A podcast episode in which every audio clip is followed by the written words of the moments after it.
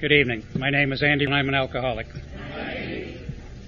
And through the God of my understanding and the program of Alcoholics Anonymous, I have not had to have a drink since July 9th, 1986.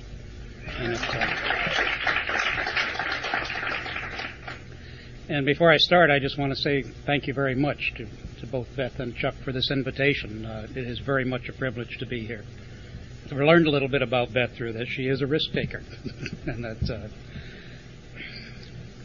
you know, I, I love this program. I love what I learned from this program, and I love how my life continues to grow. I've been one of the people who has learned that uh, putting down alcohol was just very much a bare beginning. My life has changed so dramatically, it's beyond my wildest expectations. As I was leaving Huntsville this morning uh, and we were climbing out, it was a little bit cloudy, but there were gaps in those clouds. And I was looking down, and we flew over a fairly large sized plant, and it was Saturday and the parking lot was empty, except for two cars pulled up close to the building. And I just kind of looked, and there's the results of what begins to happen here. Several years ago, one of those cars would have been mine. All the fear, all the feelings of inadequacy, all the things that were going on in my life, all the things that alcohol covered up so well, drove me even into my early part of sobriety that I had to just keep running and keep, keep pushing harder and harder to try and cover up all the things that I thought were wrong. And they really never were there. Now, I'd, I'd like to really summarize my whole story very quickly. It's not hard to do. I can tell you simply that I grew up with alcoholism, I married an alcoholic, I am an alcoholic, and I produced a few of them. And that, uh, so it's been a pretty broad spread, and I've gotten to see a great deal of it as I've come along. Uh, I look back to where my drinking started. It uh, it was right around 12 or 13. It was in that range, and I used to think I started real early. And I've been in these rooms long enough now to understand that I, for people like like us, I was probably just average, and that was about where it was.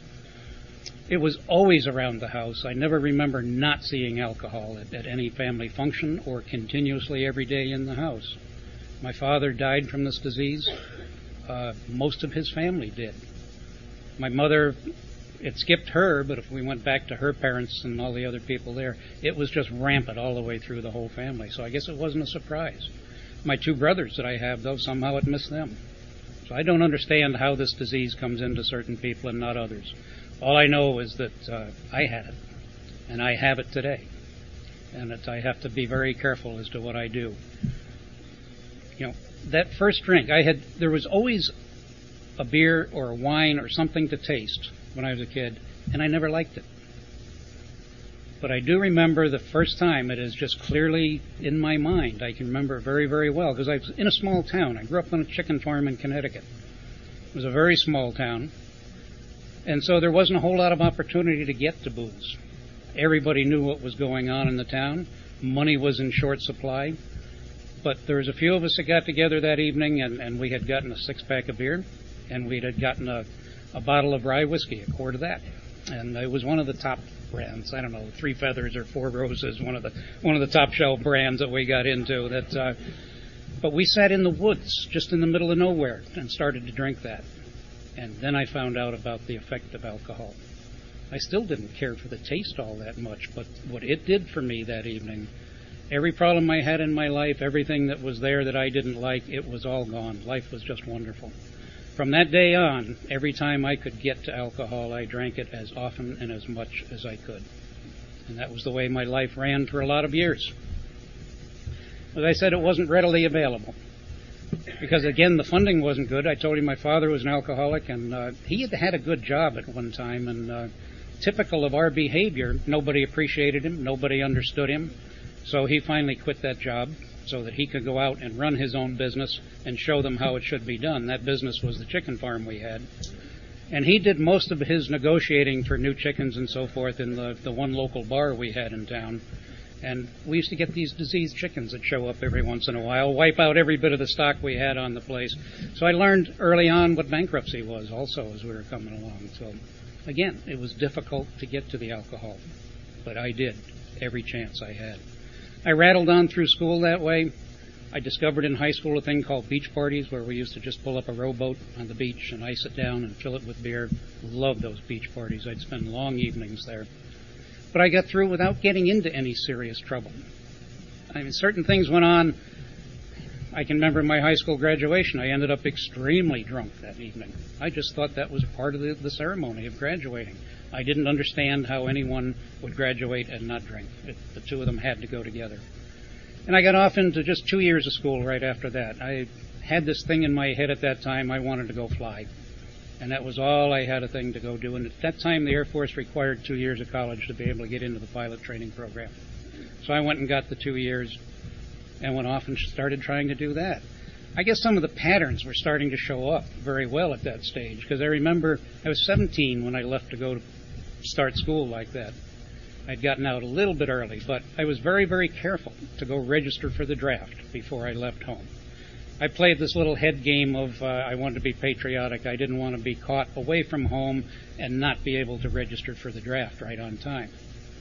But I also knew that I was going to school in a state where the drinking age was 18, and all you needed to get a drink was a draft card. And I wasn't walking into that state without a draft card in my pocket. And it's, uh, so those the patterns were well set pretty early for me, and I made it through there fairly easy. Uh, somehow or another, I got through. My my drinking would go in spurts all through that time. And even as I got into the Air Force, and then I made it partway through pilot training, and and they caught me on a minor physical deficiency, and I couldn't understand what all that was, and I do today. The Korean War was winding down, and they were cutting back the program. That was the way they chose to do it. Real bitter justifies a lot of drinking when you when you get an excuse like that, and I used it very very well. Uh, I hooked up with some great friends at that time also, and and I even look back at that as to what were the important things and what were the the things that I really paid attention to at that point.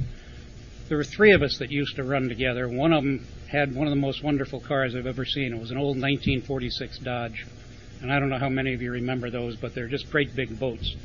But what made that a wonderful car? We were stationed in San Antonio at the time and used to wander out into West Texas, and uh, always in the trunk of that car was a folding table, a folding umbrella, a couple of folding chairs, a bottle of gin, a bottle of vermouth, and a jar of olives. It was always there.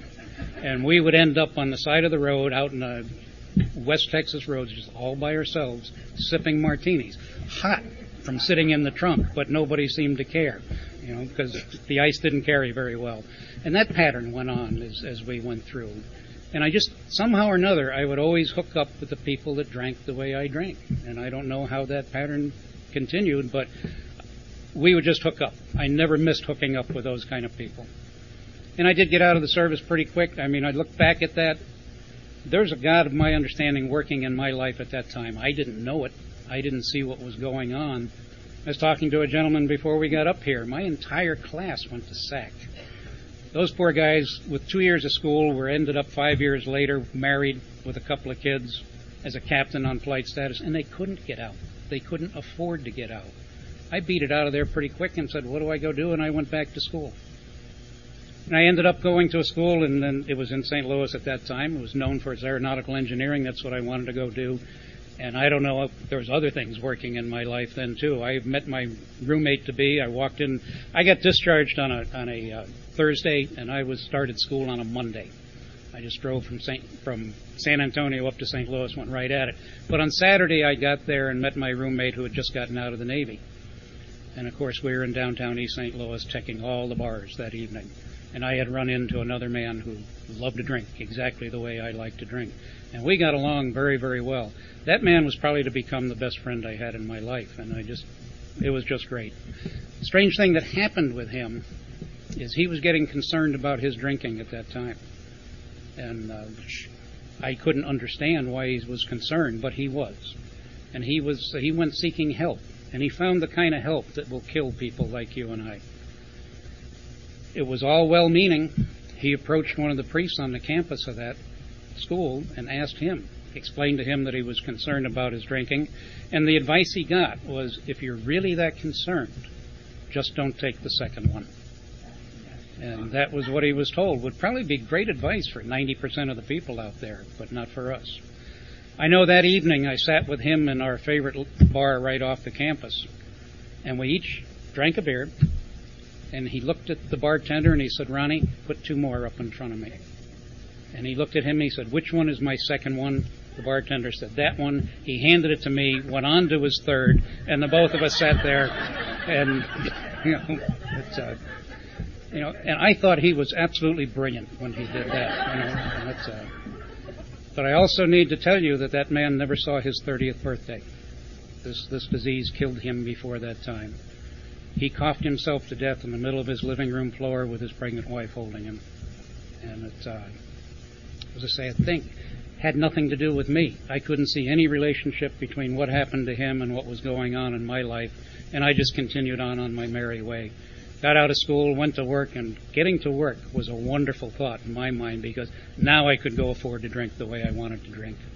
And, it, uh, and, it, and I also saw one of these crazy patterns that comes up in our lives at that stage. This same friend was a very good, solid Catholic young man. And Lent came along not too long after we were out, and he challenged me to stop drinking for Lent. And I said, sure, I can do that. And none of this sissy stuff of drinking on Sundays. We're going straight through the whole six weeks, which we did. But I also remember the Saturday night as Easter came because I was very, very thirsty. So I went down and bought lots and lots of beer and brought it back to the apartment we were in, and then proceeded to empty all the food out of my refrigerator so I could stash all the beer in there. Planted myself in a chair, folded my arms in front of the clock, and watched for midnight because I was loose again. And it's, uh, I don't think normal drinkers do that sort of thing. you know, that, uh, but I did. And I also used that excuse for many years. I couldn't be an alcoholic. See, I had given up at that time and lasted all that time. I also started dating a young lady at, at that time, and uh, she drank like I drank. Also, actually, she drank a little more than I drank. It was it was amazing. But it made us get along very very well. I can remember taking her to her her senior prom. Well, I took her to dinner before her senior prom. We never quite made it to the senior prom because she was in the ladies' room and she was quite ill and I learned one of the better things that uh, when you need to talk to people when you're getting sick from this stuff, it had nothing to do with how much she drank. It was bad scallops that we had that evening. And I ran into a lot of bad scallops along the way as we went. Uh, but she and I did go on and get married, and we had four kids in four years. I mean, it was it was pretty wild. And the job shifted quite a bit, and I ended up on the West Coast. And then I, all I can tell you is that I, I grew up in New England. I've lived in Pennsylvania, I've lived in Texas and California and Maryland and Florida, but I don't think I did anything about geographic cures, at least none that I recognized. But it just went on and on that way, and I kept shifting. And I always thought because I was going off to learn something new or to do something different, and I never realized how hard I was running from the things that were going on in my life. By that time, you know, and suddenly I, and I shifted in. I got out to uh, I've played around aircraft. I've played around helicopters for years. I had an opportunity to end up at Edwards Air Force Base, which is where all the toys are, and I got to work in engineering out there for, for several years, and I had a great time. But if you want to get around a crowd that really drinks, get around that bunch. And uh, I got along very, very well with them. And I could use the excuses too about the pressure because I flew quite a bit while we were out there, and the pressure of flight test and all the all the excuses that I could use to justify my drinking. I used to like to talk about earning my drinks, and I mean what a bunch of nonsense that is, but I used it very very well. And finally, the kids were starting to grow a little bit. Travel was very extensive out there. Decided that needed to move on, and I ended up going to work for a helicopter manufacturer in Connecticut and the fourth child was born there. And about five months after that fourth child was born, uh, my wife's first suicide attempt came. And we were to go through four of those suicide attempts before things finally ended. And uh, and it was just it got crazy. It just got crazier and crazier. I had four diagnoses of schizophrenia on her. We'd been through several psychiatrists. We went. I then personally started to understand going bankrupt because we were going broke with all the private psychiatrists, the private hospitals. We finally hit the wall and we had to move her out of the last private hospital she was in and into a state mental facility. And all I'll say to anyone who gets afraid of the state facilities, I was terrified of them, so was she, because of all the horror stories that float around about them. But it was a young lady who worked in that state facility who finally looked her eyeball to eyeball one day and asked that very simple question of, How much do you drink? And suddenly, you know, I look back today and I will tell people that I understand today that her schizophrenia cost about eight dollars a quart at that time because she was down to Majorska and all the cheap cheap vodkas at that point. Perhaps there's some mental illness there too, but the alcohol was so involved that it, and that's where it really was. And I began to see where that pattern went on. We probably could have survived some of that, you know, and I, and I actually ended up doing some Al-Anon at that stage because I didn't have that much trouble with her drink. The only time I really had a sorry, serious problem with her drinking at that point was when she got into my share, and then there was there was a problem at that point. But I did not understand at all what was going on or what was happening. And we probably could have survived a lot of it, except the last trip she made into that she started using the, the state mental facility as as a place to have a break, to get away from the pressures, to go have a rest. And the last time she came out of there, she just quietly announced to me that uh, she didn't need a husband, she didn't need children, and that she was changing her lifestyle and she'd hooked up with a woman that she had met in that state mental facility and, and they were leaving together. And that caught me a little flat footed. And I suddenly had four kids to raise. Those two have been together now longer than we were married. And it, uh, and I, the thing that I've learned, one of the marvelous things that I've learned in this program when I finally got here, is there was to be no peace in my life until I accepted her exactly as she is, and that she has every right to be who and what she is, and it's perfectly okay. Once I could bring myself to that, it wasn't a problem anymore. But life went on, and, and my kids were growing up, and I had three boys and a girl. And I can tell you that the three boys all have this disease. My daughter has every one of the isms. The alcohol doesn't work for her sometimes I wish she would drink. You know, I'd know what to do for her, but I certainly don't know what to do for her the way things are. But they were starting to grow up. My oldest son had left and gone to school, had gone off to college. My second son uh, had decided that I was impossible to deal with, and he'd packed up and left. And he'd moved out with an aunt in uh, Albuquerque. She had uh, she had nine children, and she took him in when he asked. She's an incredible person. And he lasted about six months with her and figured out she was just as unreasonable as I was, you know.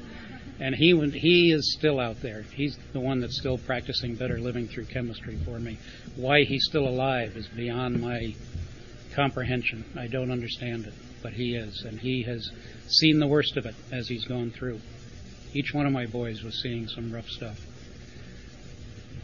But another change came in, in my work at that time. We opened up a development flight center down in West Palm Beach, I was working with a research aircraft at that time. I was having a grand time. And I ended up taking that thing down to South Florida, which I thought was going to be for six months, which turned out to be for 10 years.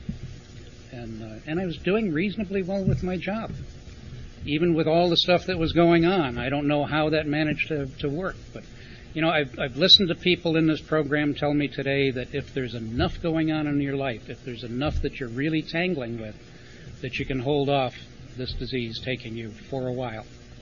And I believe that was the case for me.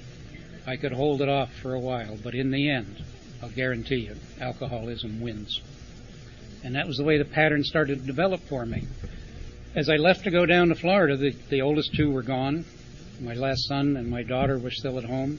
I went down, rented a condo for a while, ended up buying a house. Things were quite marvelous in Florida. I learned some things down there that, that uh, made life much, much better. First one was that it was legal to drink while driving in the state of Florida. It was not legal to drive drunk, but having a drink while you were driving down the road was not a problem. I know that I began to judge the quality of automobiles by how well I could set my drink on the steering wheel and it not spill while I was going down down the highway. We had a little facility. I mean, we had built the development flight center out in the middle of a swamp because we wanted no more of the problems of people moving in next door and then complaining about what you do. And the only thing out there was another gas station. If you turned left, you went to the gas station. If you turned right, you went into town. The gas station was affectionately known as the High Test Lounge because they sold more beer than they sold gasoline. And it, uh, it was just a pattern. I, somehow or another, I started acquiring cars that would not make right-hand turns coming out of that place. I would end up there, and, and the pattern really started to go at that time. I would stop and have one or two and then I'd stop and have one and two and get two for the ride home. And then stop again on the ride home. Things just really started to take off on me at that point, and I had no concept of what was going on. I know somewheres in that time my morning drinking began. I, you know, sometimes this analytic mind gets me in a, in a great deal of trouble. I will analyze everything to death. And if you can convince me that this is a good way to do something, I know my morning drinking started on a golf course in South Florida. It was summertime, and I didn't get a tee time later than 7 in the morning in the summer down there. You'd get beat to death by the sun after that. And I was standing on that tee at 7 o'clock in the morning with a driver in my hand, and it wouldn't stop shaking because it had been a long night on Friday night. And a friend of mine that was with me looked at me and he said, Your hands are shaking. And I said, Yeah. He said, You know what your problem is? Said, You drank too much coffee. You've got caffeine nerves. Here, try this cold beer. It'll level them right out. And it worked like a charm. You know, I had I took care of a lot of caffeine nerves for a long time after that. And it, uh, but that was the way my pattern was going, and it was it was starting to go fairly fast. I was also beginning to practice my primary skill. My ex had been gone quite a bit at that time. The kids were getting bigger. My third one ended up leaving home right about that time. He was in deep trouble. If you listen to his story today, he'll tell you very quickly that if you can snort it, shoot it, swallow it, smoke it, he did it. And I was terrified that young man was going to he was going to die at that point. And uh, he came in he came up to me and he just sat all of a sudden walked into me one day and said, "You know, he's I can't live like this anymore." He said, uh, We were on the east coast of Florida. He says, I found a rehab on the west coast. Can you help me? And I said, Get my checkbook. And he left, went into that rehab.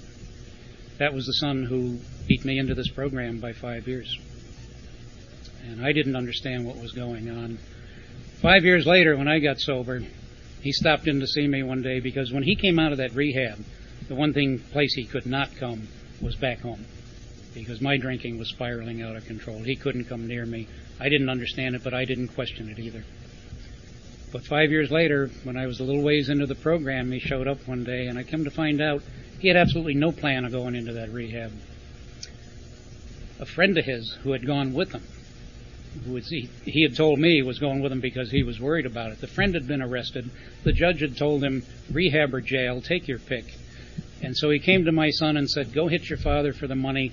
He said, We'll go over, check in for a couple of days, and then we'll split and we'll have your father's money to go party on. And, uh, and that's the way he went in. Only thing happened was he heard something in that rehab. The other kid split right on time. And he's uh, been sober ever since. and I just, uh, my first introduction to learning that I have absolutely no idea how the grace of this program is going to strike. I never questioned it any further. But I was still getting in deeper and deeper trouble. And I'd finished up with a research program I had. I ended up as chief of flight test programs for that company down there. And then a funny thing happened. I, I was still getting in deeper and deeper trouble, and I was also get, starting to get terrified at that point. I was managing to keep things just halfway balanced, but I knew everything was very close to gone, that I was going to lose it all very quickly because I just couldn't stop doing what I was doing and an opportunity came. There was another research program that had gotten in trouble back in Connecticut, and I was asked to come up and straighten that out. And that was another one of those. I was supposed to go up for three months. It lasted three years. But initially, I didn't split the uh, completely from the other job. I had both jobs going for a while. And I shuttled back and forth. It's a marvelous way to hide your drinking. It is absolutely marvelous because if I was traveling, I could show up late for work and no one questioned and I got away with a whole lot of things and hung on for a little while longer. But I was doing a dance that was just about to collapse.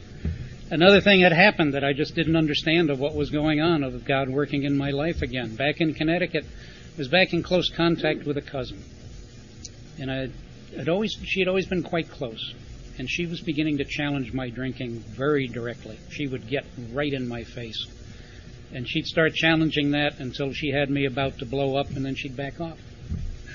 But every time she'd do that, she was very skilled at it.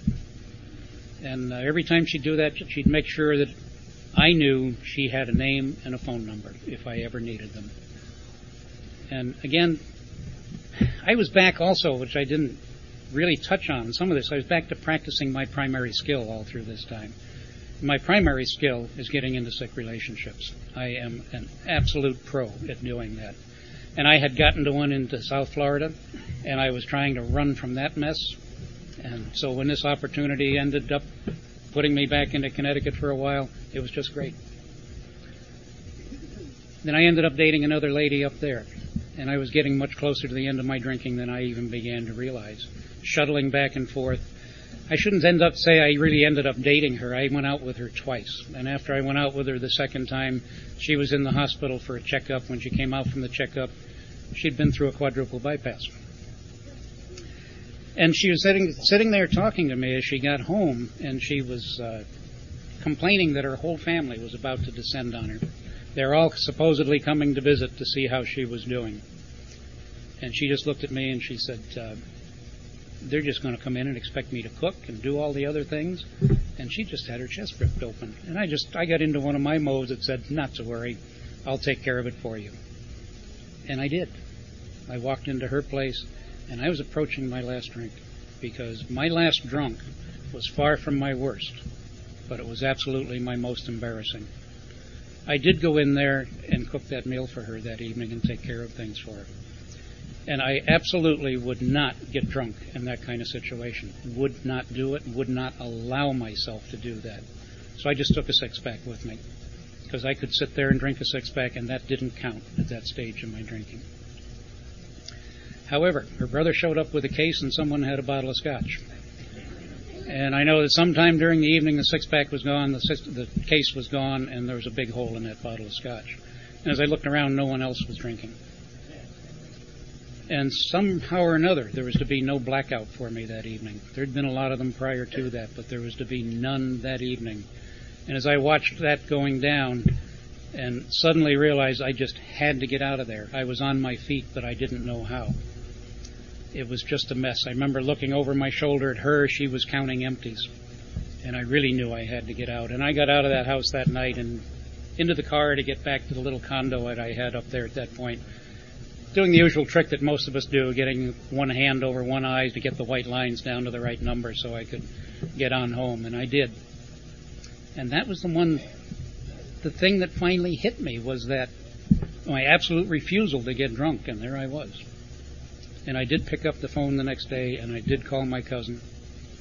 And I asked her for that name and phone number. And she gave them to me very, very quickly. And then other things started to happen because I called him and he was out of town. And so I had a reprieve as far as I was concerned. I went to what I call maintenance drinking. I was just trying to keep myself just kind of level because I'd reached a point in my life to where I could not get into the evening of a day without putting alcohol in my body. I just could not function without doing that and several things started to happen. A few days passed, and he was due back in town. And I can remember that evening getting ready to call him. I did a couple of things. One, I was sitting on my couch, the coffee table, and I had a row of drinks in front of me. And I was working my way down through those. And what I was trying to do was, I knew I was going to have to stop drinking, and I was trying to figure out for how long.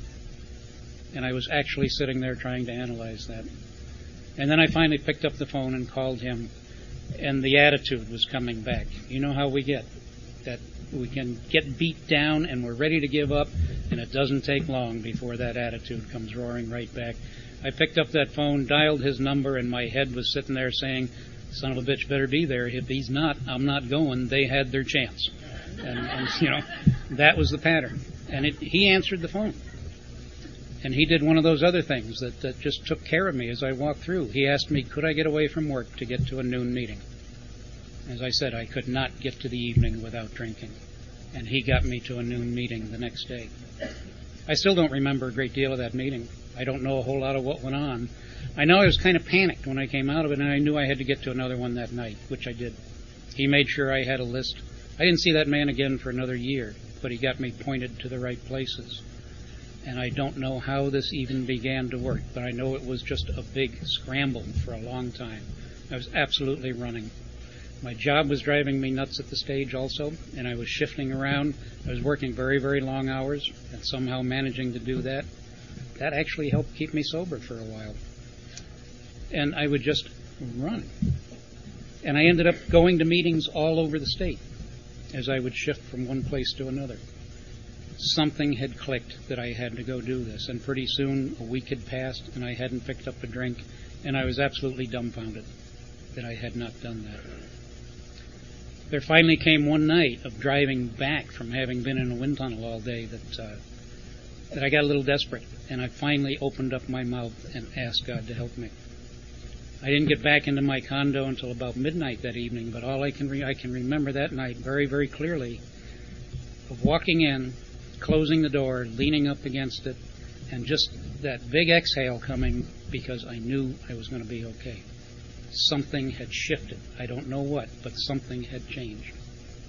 And I was still running back and forth between Connecticut and between Florida. And I picked up another group in Florida and then a whole another locked into a good home group in Connecticut. Just absolutely ran into the right people at the right time. This just continued to happen for me all the way through. I sat there and then finally ended up asking a big burly Irishman to sponsor me, and uh, and he was not sober that long and panicked. No one had asked him to sponsor them yet. And he went running to ask his sponsor if he could do it, and he was quickly told he's going to get his head busted if he didn't, you know, because we, that particular group was filled with Johns. And so they all had nicknames. There was Angry John and One Shot John, and they just went right down the whole list. Right? And his sponsor was Angry John. And, uh, first thing you learned is you didn't go to the hockey game with Angry John because it came out there. He also, somehow or another, he decided that I could hear him better if he held me in a headlock while he talked to me.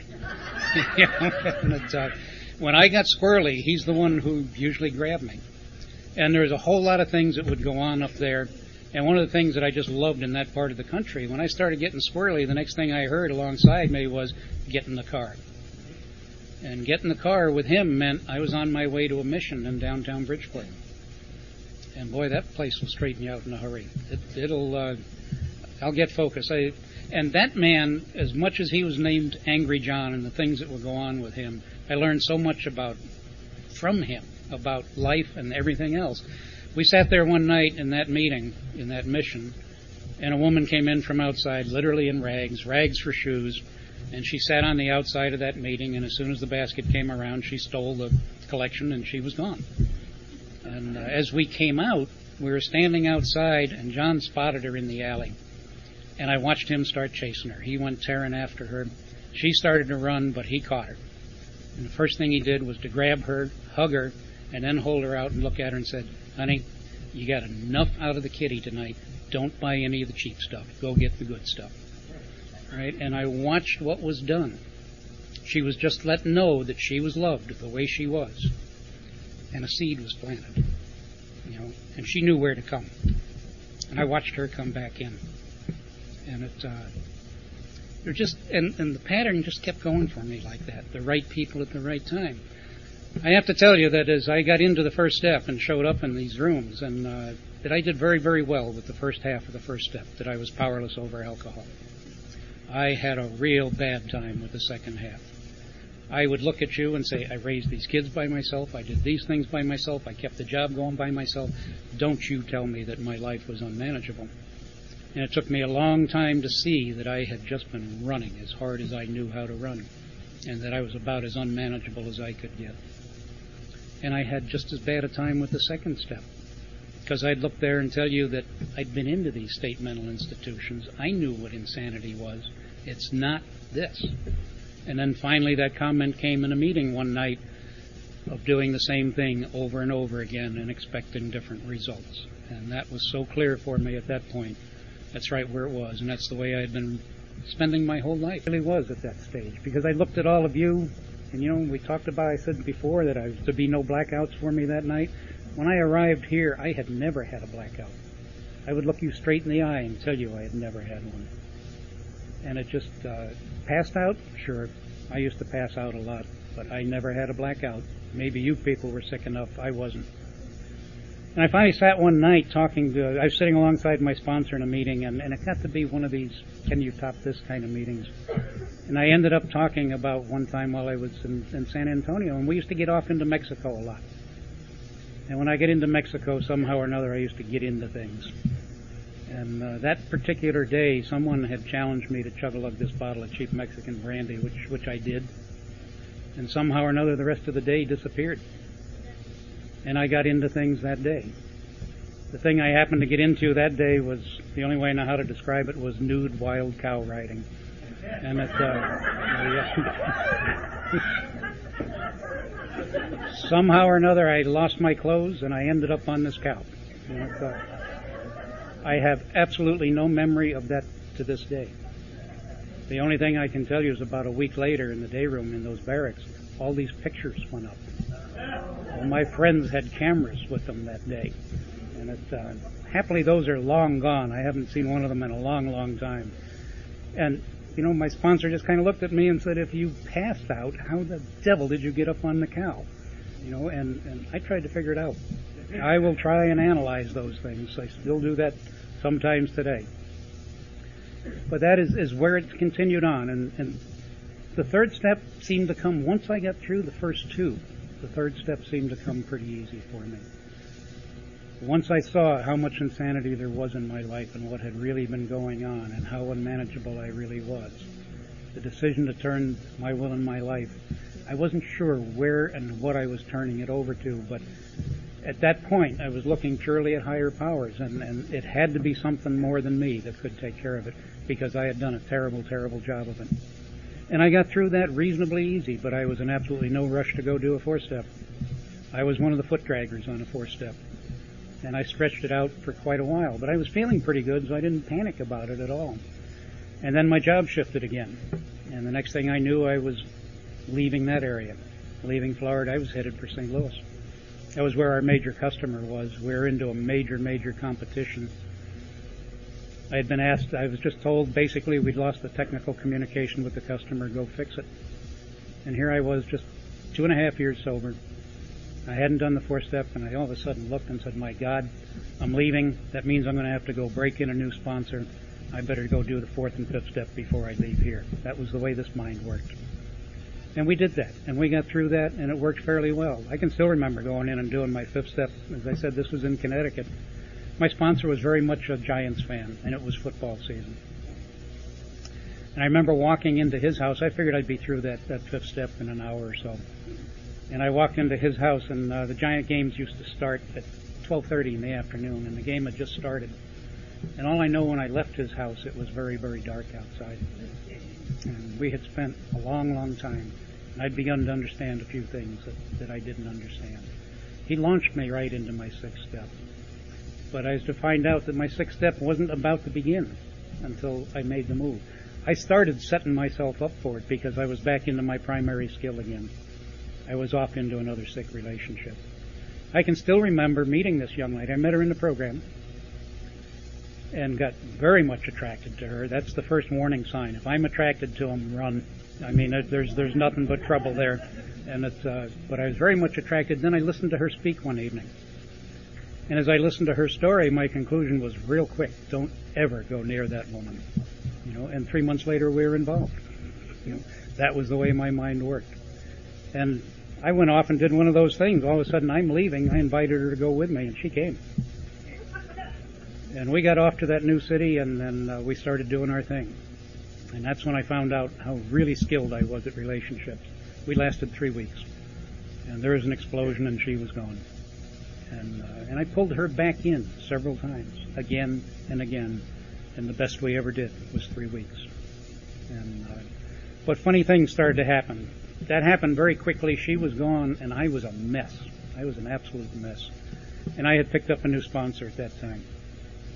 And he took one look at me and he said, you need some help and you need it bad. And you're going to go see this gentleman. He's a therapist. And you won't like him, but you are going to work with him.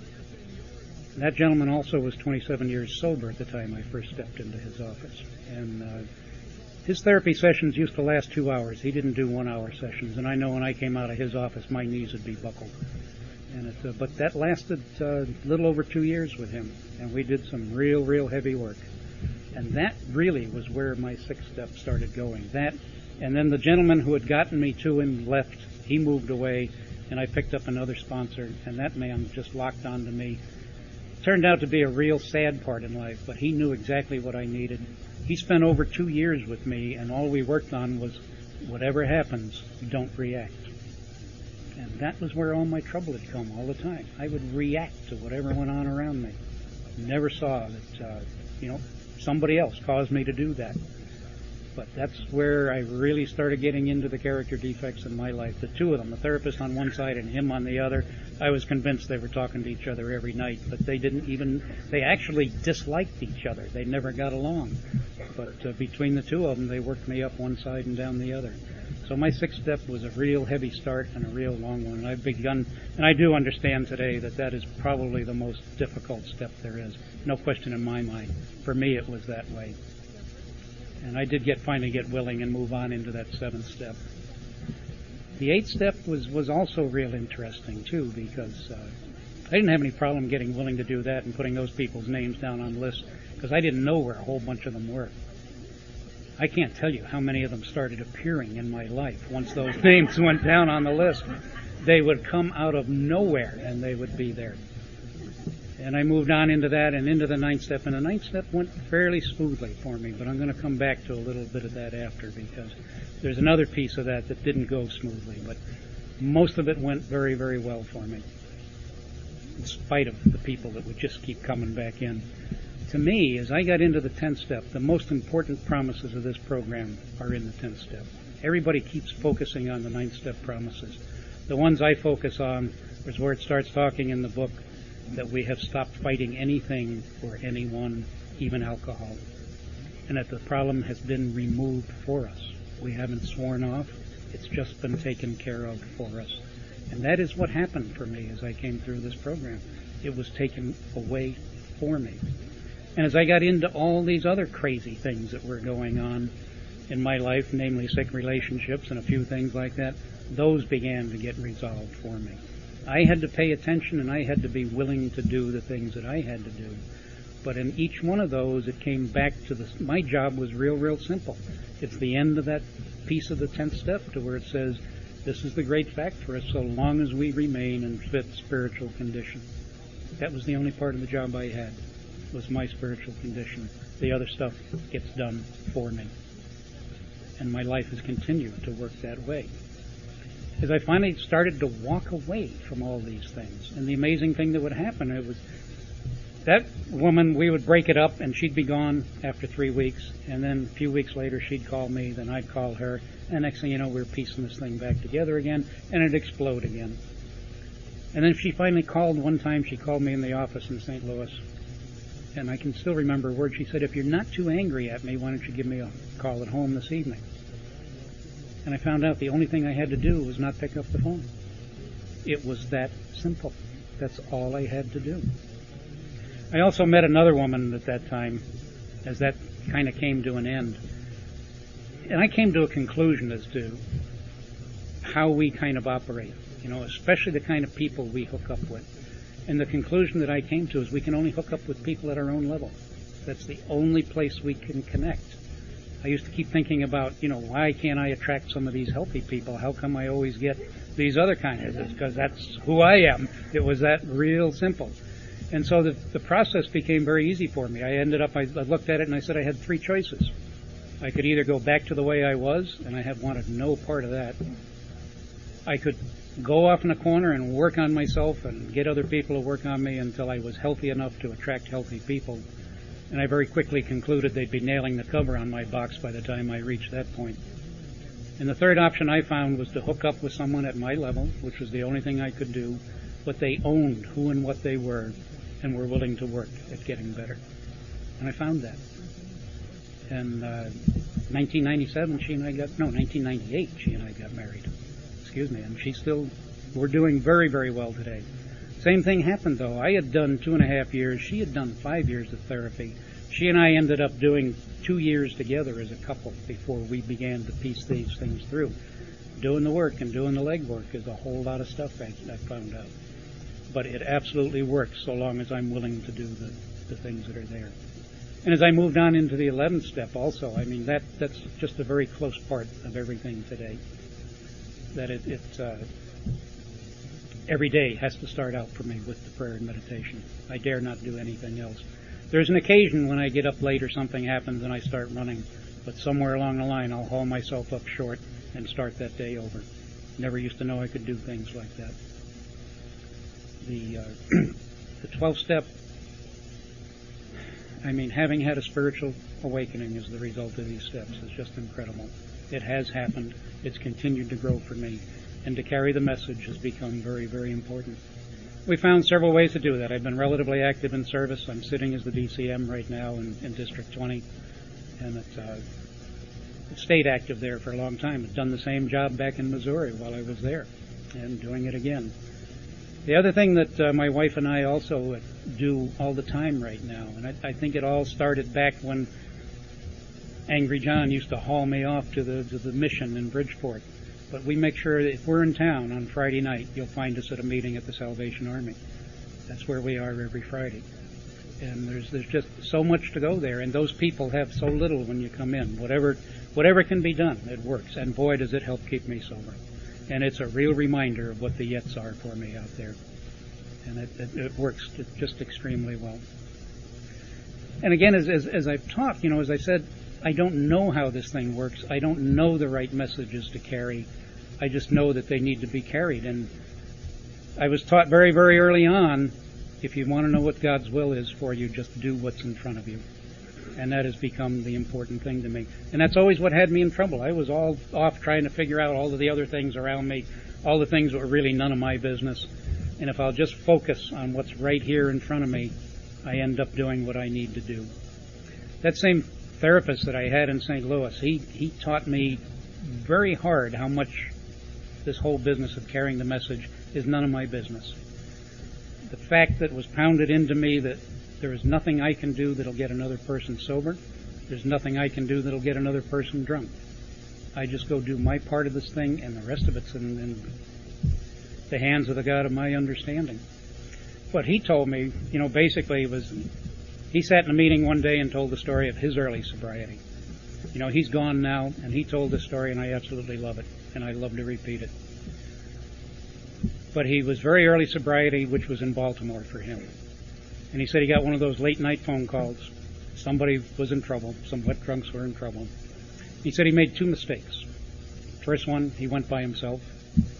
And the second one, being by himself late at night, driving cross town, he had to go clear to the other side of Baltimore. He got very, very grandiose. He was on his way out to save the world. And when he pulled up in front of the address he had, what he found was a dilapidated garage. It wasn't even a house. And he finally got out of the car, walked over and peeked in, and inside that garage was a couch and a hammock with a comatose drunk in each one of them. They were passed out cold. And his reaction was, by God, you get me out of bed in the middle of the night to come all the way over here. You're going to hear whether I, what I've got to say, whether you can hear it or not. And he went through that door and started screaming at two passed out drunks. Did that for 20 minutes. Turned around to where there was a bridge table sitting on there took a where and when he had, laid it on that table, and left.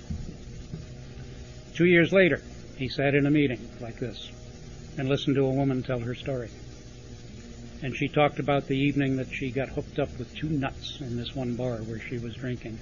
And they lived in a garage. And it got down to my place or yours, and she ended up going home to their garage with them. She got terrified. She hid behind the couch, hoping they would pass out. They finally did. She was about to crawl out of there and leave, and she said this maniac came through the door.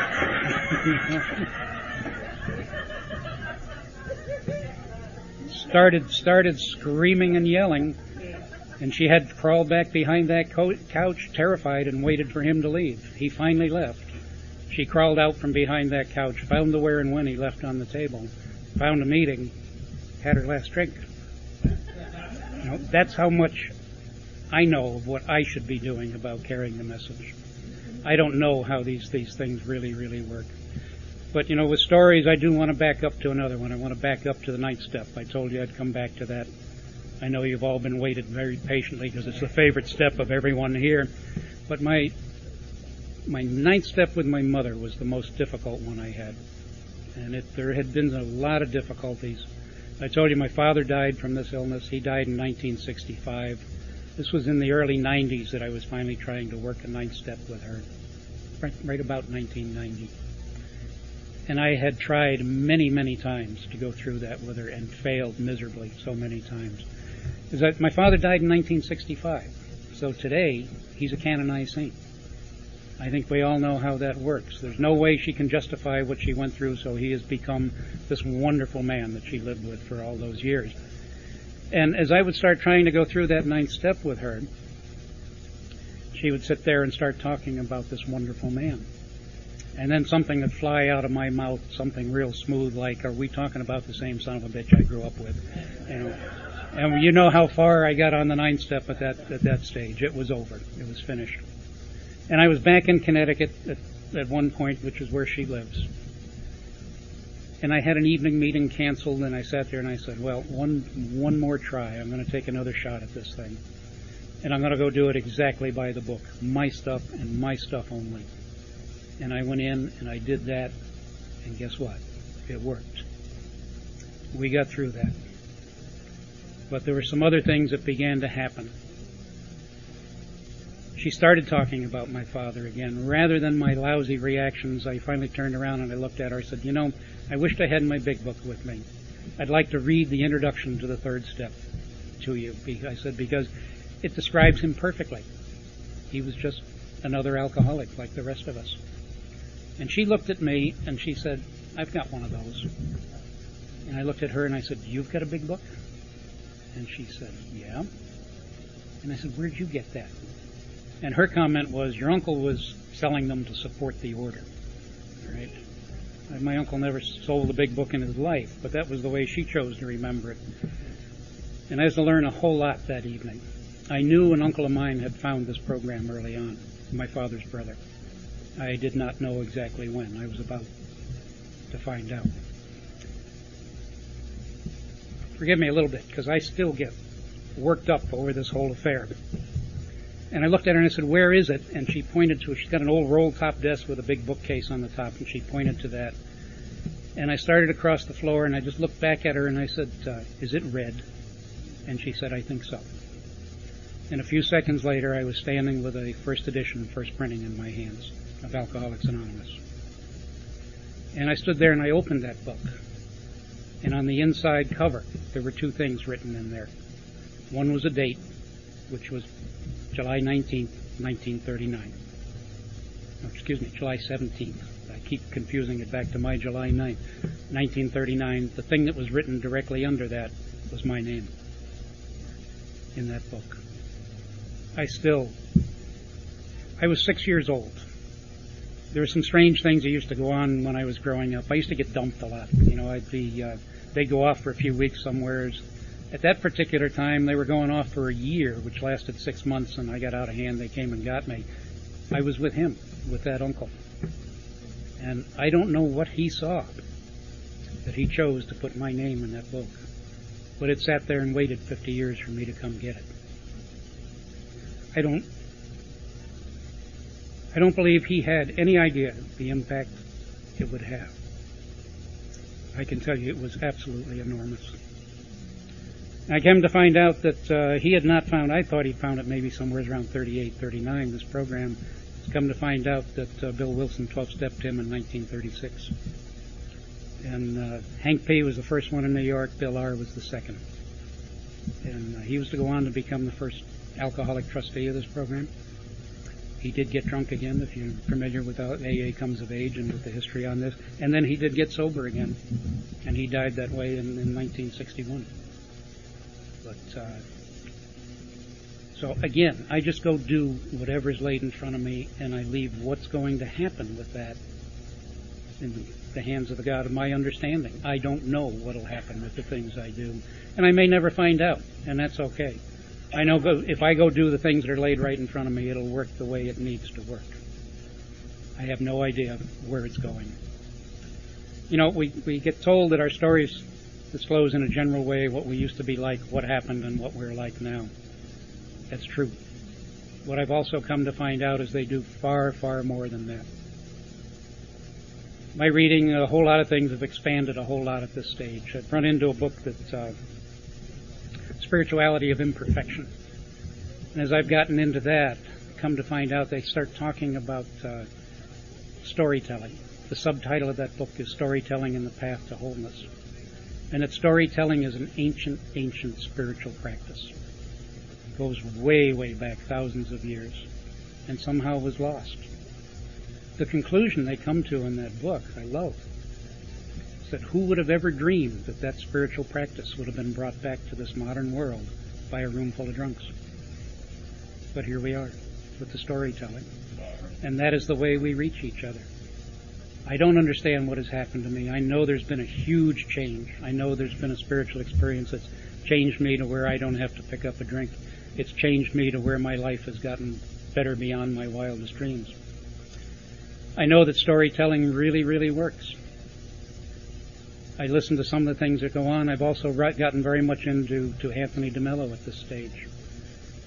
And I don't need to understand, but the way he approaches it, he's now labeled as one of the spiritual masters of the 20th century. And he talks about a thing called one minute wisdom. And he sits there and, and he talks about a master and, and their disciples. And he, he said, the disciples looking at him and saying, Is there really such a thing as one minute wisdom? And he turns and says, It's actually 59 seconds too long. And the question is, why do we have to go through all these spiritual practices then? Or in our case, why do we have to go to all these meetings and deal with all these sponsors and do all these things we need to do if it is done in a flash? He said, Look at the moon. How long does it take to see it? And they said, But then why all these things? And he said, It's very simple. Seeing is done in a flash, but it may take a lifetime to open our eyes. And that's what I find out goes on in these rooms as I continue to open my eyes. And you've invited me here this evening to participate in what becomes an ancient spiritual practice. Whether it reaches any of you, none of my business. I know it's kept me sober again today. And the privilege of participating in something like this, the only words that can suffice to all of you is thank you.